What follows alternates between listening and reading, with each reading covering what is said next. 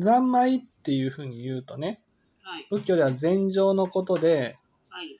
自分の心からはい。その目をそらさないってことなんです。はい。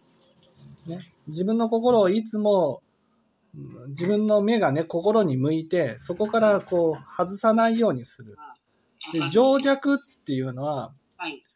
そのそういうことによって自分の中で罪悪を作っていたらその罪悪を作っていることを反省して直していこうとする。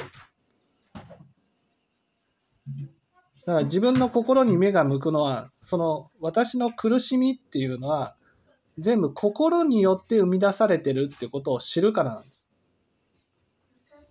だから心によって苦しみが生み出されてるってことを知るから苦しみを生み出すような心の種まきを全部なくしていくと。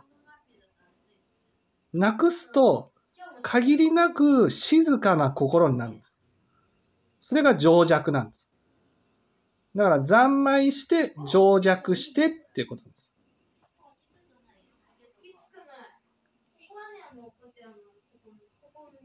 そうしたならば、世界がありのままに見える。自分の不安とか、自分の心の苦しみみたいなものの色眼鏡によって世界が歪められることなく、世界をありのままに見ることができるので、えー正しい判断ができるんです。世界を見て。正しい判断をして、正しい種まきをすることができる。それを知恵無下なりっていうふうに言うんです。